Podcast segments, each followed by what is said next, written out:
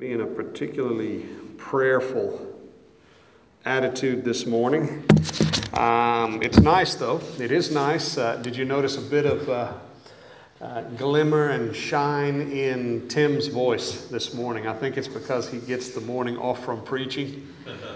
He's working hard on the Alpha course, and I do want to assure you,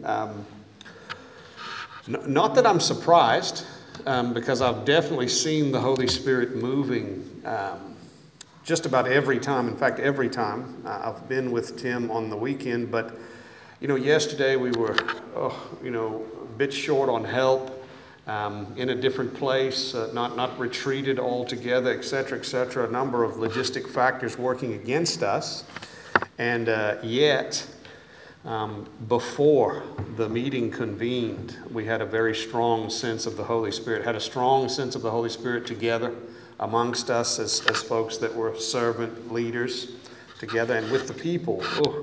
The reports very quickly were that the Lord was ministering and helping people, and I had a lot of questions, and so did Tim, and we tended to actually work together without trying to. We prayed for a number of people, one after the other, and it just seemed to be extremely complementary, as only the Holy Spirit can be, in those things. So it's been a very positive weekend up to this point. Now comes the challenging part.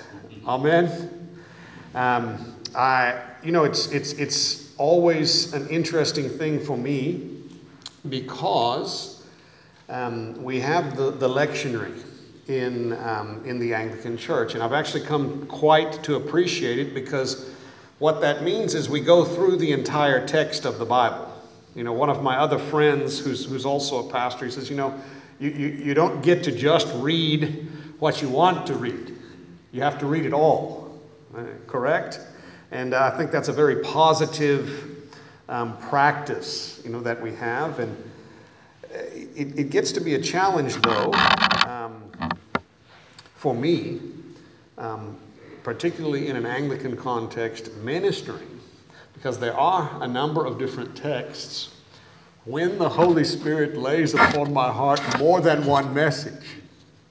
That's why I'm telling you that it's time to be prayerful. Do you understand? Because I have a different message this morning at 7 o'clock than I do at 9 o'clock, and I grumbled a little bit, I'm going to not lie, because that's not the easiest way to do it. Normally you do something at 7 o'clock and you either fine-tune it or add to or take away or something and refine it for 9 o'clock, and it gets easier.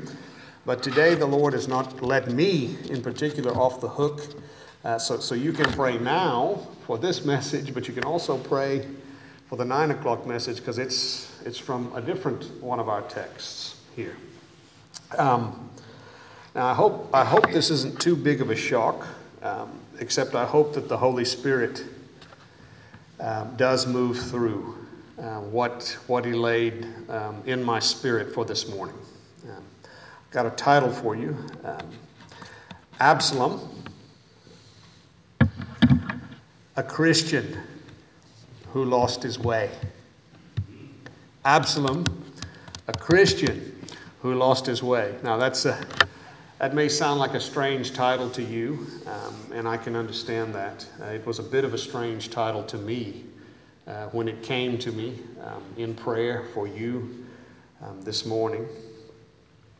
Absalom was obviously born quite a long time before there was ever a glimmer or a twinkle of Jesus on the earth. Many generations, too many for me to count, correct? So how in the world would we ever properly or truly refer to Absalom as a Christian? Well,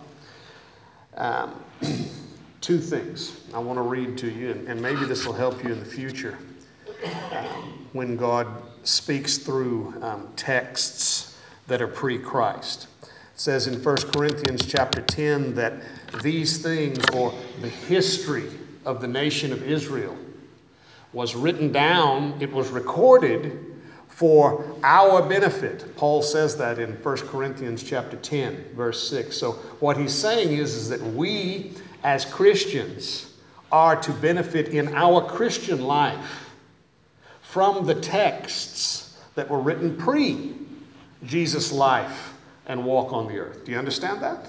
Okay. So there is definite potential for the Holy Spirit to make an application from the Old Testament to us presently in our Christian walk today in this day and age. Amen? You understand? That's one piece of scripture that says you can reach back and refer to Absalom in a Christian context. Another text comes from the book of Hebrews chapter 8. It says that many things that were pre-Christ were types and shadows. Do you understand that word? It's from Hebrews chapter 8, verse 6. Types and shadows. That means they spoke of, or they were a foreshadowing of the things of Christ to come. Amen? So there are things in the Old Testament, if you will, that can be types and shadows of things that are present day, New Testament and present day realities. Amen? So I'm not just coming up with a title for a sermon that is heretical. I want to make sure you understand that. I've got a theologian here, and I've got lots of theologians around me, so they always all over me, you know, whenever I'm preaching.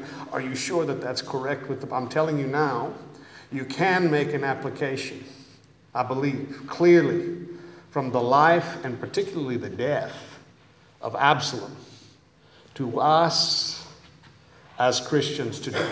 Amen? Okay. Now, let's just a couple facts here about Absalom. Who was Absalom? Absalom was a son of King David. Amen? So he was a legitimate, clear, divine heir to the throne of Israel. Was he not? He was not simply somebody who became a king. He was in the line that was presented, correct? He was right there. Amen? See, David did not just say that he loved Absalom, did he? He did not just say that he loved Absalom. He said that he was his son. Amen? Are we together there? Okay. So Absalom was not... not someone that we would loosely apply to us today. Now, let me ask you another question here. What are you and I referred to because of our faith in Jesus? What does the New Testament call us when we have faith in Jesus? Calls us sons and daughters of the Most High God. Amen? So see, Absalom was a son. Now we are a son. Amen? Absalom's life was set and ready. If he would have simply walked in his station as the son of a king, his life would have been amazing, wouldn't it? He would have had almost anything he wanted, wouldn't he? He certainly would have had an extraordinary life, wouldn't he? Not hard to imagine. Hard to imagine it not being that way, because it would have been. The king loved him. Loved him even when he was being treacherous and anti to the king himself. Is that correct? What did David say when he spoke to his commanders about Absalom? Be gentle. Amen? How many people are asking other people to be gentle to the people that are coming against them, that hate them, that even desire to kill them? Not very many people, huh? But a good and a loving king. Amen? Now let me ask you a question. Does God love us as his sons today, even when we are bad? Even when we walk away from him, does he love us? Does he care about us? Now, this is very important for us to understand. I think that the love of God is bigger than our potential and even our actual misbehavior. Is that right? The love of God is there for us. It says in the book of Romans that nothing can separate us, amen, from the love of God, doesn't it not? Okay? Just like, very much like this boy, Absalom. I know that I've felt, I've known periods where I was definitely distant and even acting contrary to God's will and God's purpose for my life. I think all of us have at some point in time and another, maybe even in a general theme in our lives, but certainly at moments in time, we have felt that way. Let those actions never convict us that God does not love us. Amen?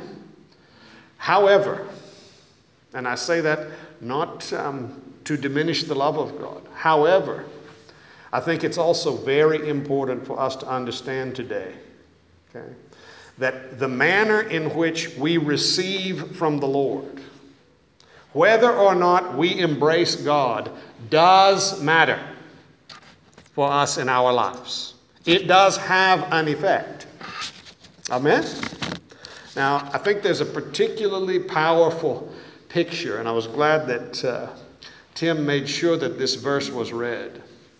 Did you see the verse there in verse 9 of 2 Samuel chapter 18, where he said, Absalom was stuck in the tree. He hung by his head, if you will, in the tree. Now, I would have thought that that would have killed him, but it didn't, did it? It said that he hung there and he was suspended between heaven and earth. You understand? Now, when I think about that picture, when I think about hanging somewhere, I think about somebody who is very vulnerable. Amen? He certainly proved to be in a very vulnerable position, did he not? A vulnerable position that certainly caused some consequence to be realized in his life. Amen? Okay. What happened to him? Hanging there in that tree, somebody came and killed him. Caused him a big problem. Amen? Now, I don't want to tell you this morning about dying and living and dying or anything like that. It's the type, the shadow, the principle that I believe God wants us to understand. Okay? Even though we are His sons and daughters by faith in the Lord, okay, we do have a responsibility to walk with Him in this life. Can we, as Christian people, find ourselves in vulnerable positions of our own doing? That is the question I think that God wants to ask us this morning. Okay? Let me ask you a question. Have you ever known a Christian, a person who certainly knew the Lord, who ended up experiencing and doing things in their lives very directly connected that you wouldn't even think somebody who didn't know God at all was doing and experiencing? Have you known somebody like that? I think you have. I feel very certain that you have. I know in my own life, I've known many, many believers. Amen. And because they have said no to the Lord, their lives, their walks, many different aspects of what they walk out in this life, it became very vulnerable, just like Absalom did in this particular situation and circumstance. He was the son of the king. He was beloved of the king. But he got off track. Amen? He got off track. Now, I don't believe God wants us to be wringing our hands and worrying and fretful here. That's not the point of the message this morning, okay? That's not the point of the message this morning. God is not waiting there either with a big stick. I think that's one of Tim's favorite statements to make, and I believe it's a very true one. Our perspective, and I know this is the way it is. I know it's been that way for me. But our perspective is that God is waiting there to punish us when we do wrong. Well, you know what it says in the book of Psalms, chapter 115? It says, "The heavens belong to the Lord, but the earth he has given into the hands of the sons of men." Now, you know what that means? That means this, okay? God is there with us. He loves us. He cares for us. His heart will never depart from us. Okay? But he will give us a choice while we are walking on this earth of whether or not we want him to be involved in our lives. Amen?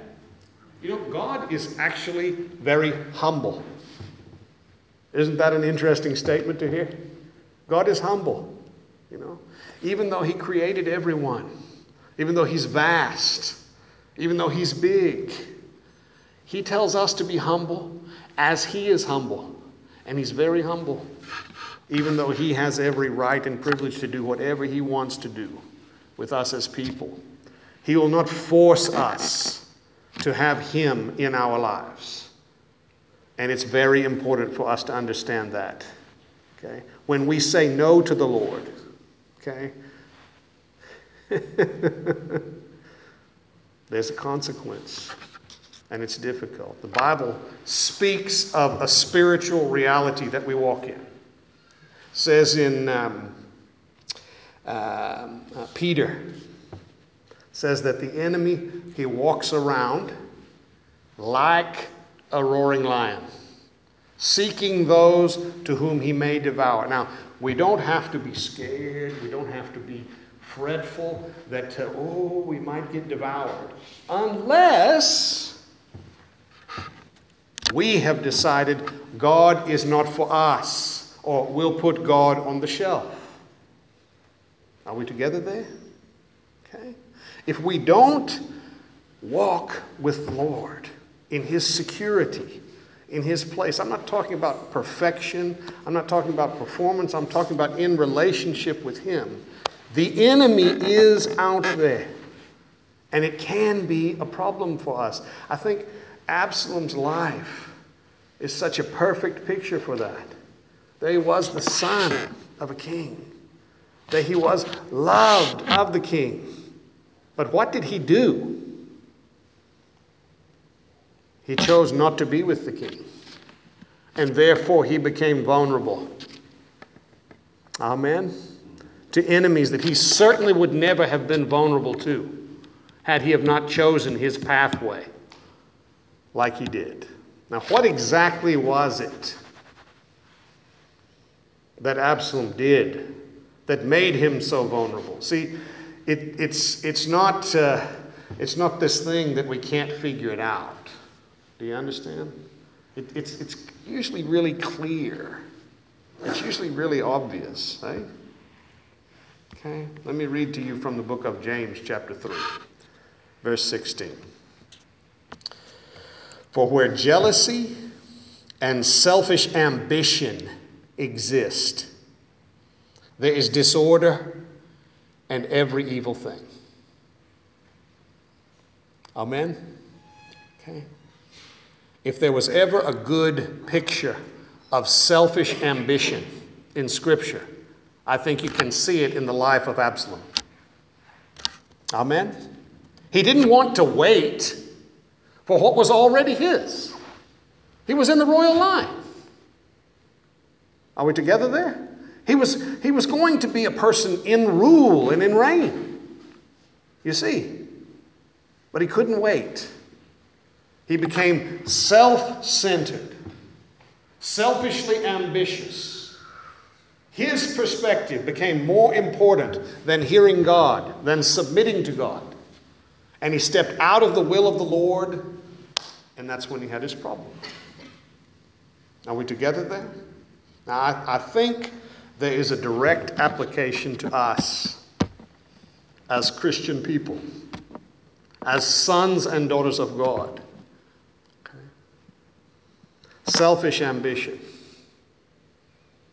When we decide what we want is the most important thing, it's a very dangerous place for us, a vulnerable place for us. Do you understand what I'm saying here? I want to tell you, okay, that sometimes when we decide what we want, it's not as obvious that it is wrong as it was in Absalom's life. It just comes from ourselves. We may decide this is the way that we think things should work here in this situation.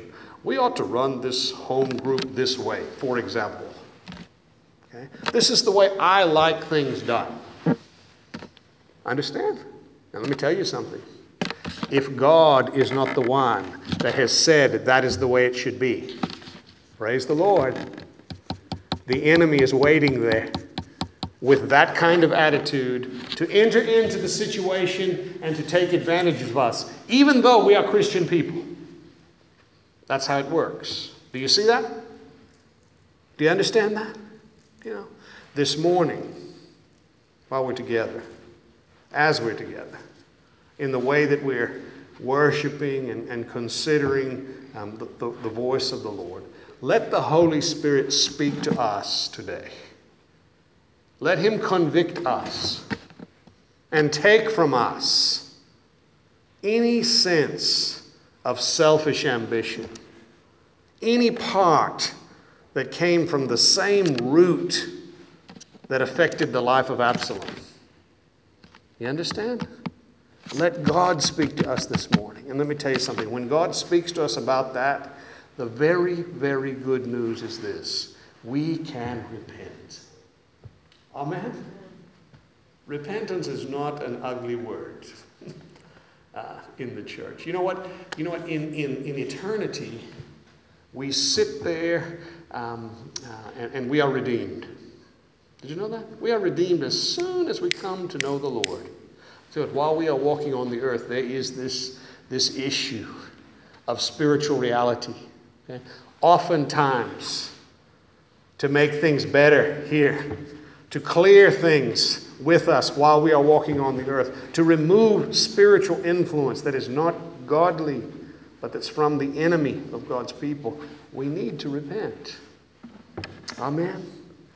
So while we're praying, taking communion, the reflective time that we have here after the message in the sermon, after the sermon in the rest of the service. Praise the Lord. Amen.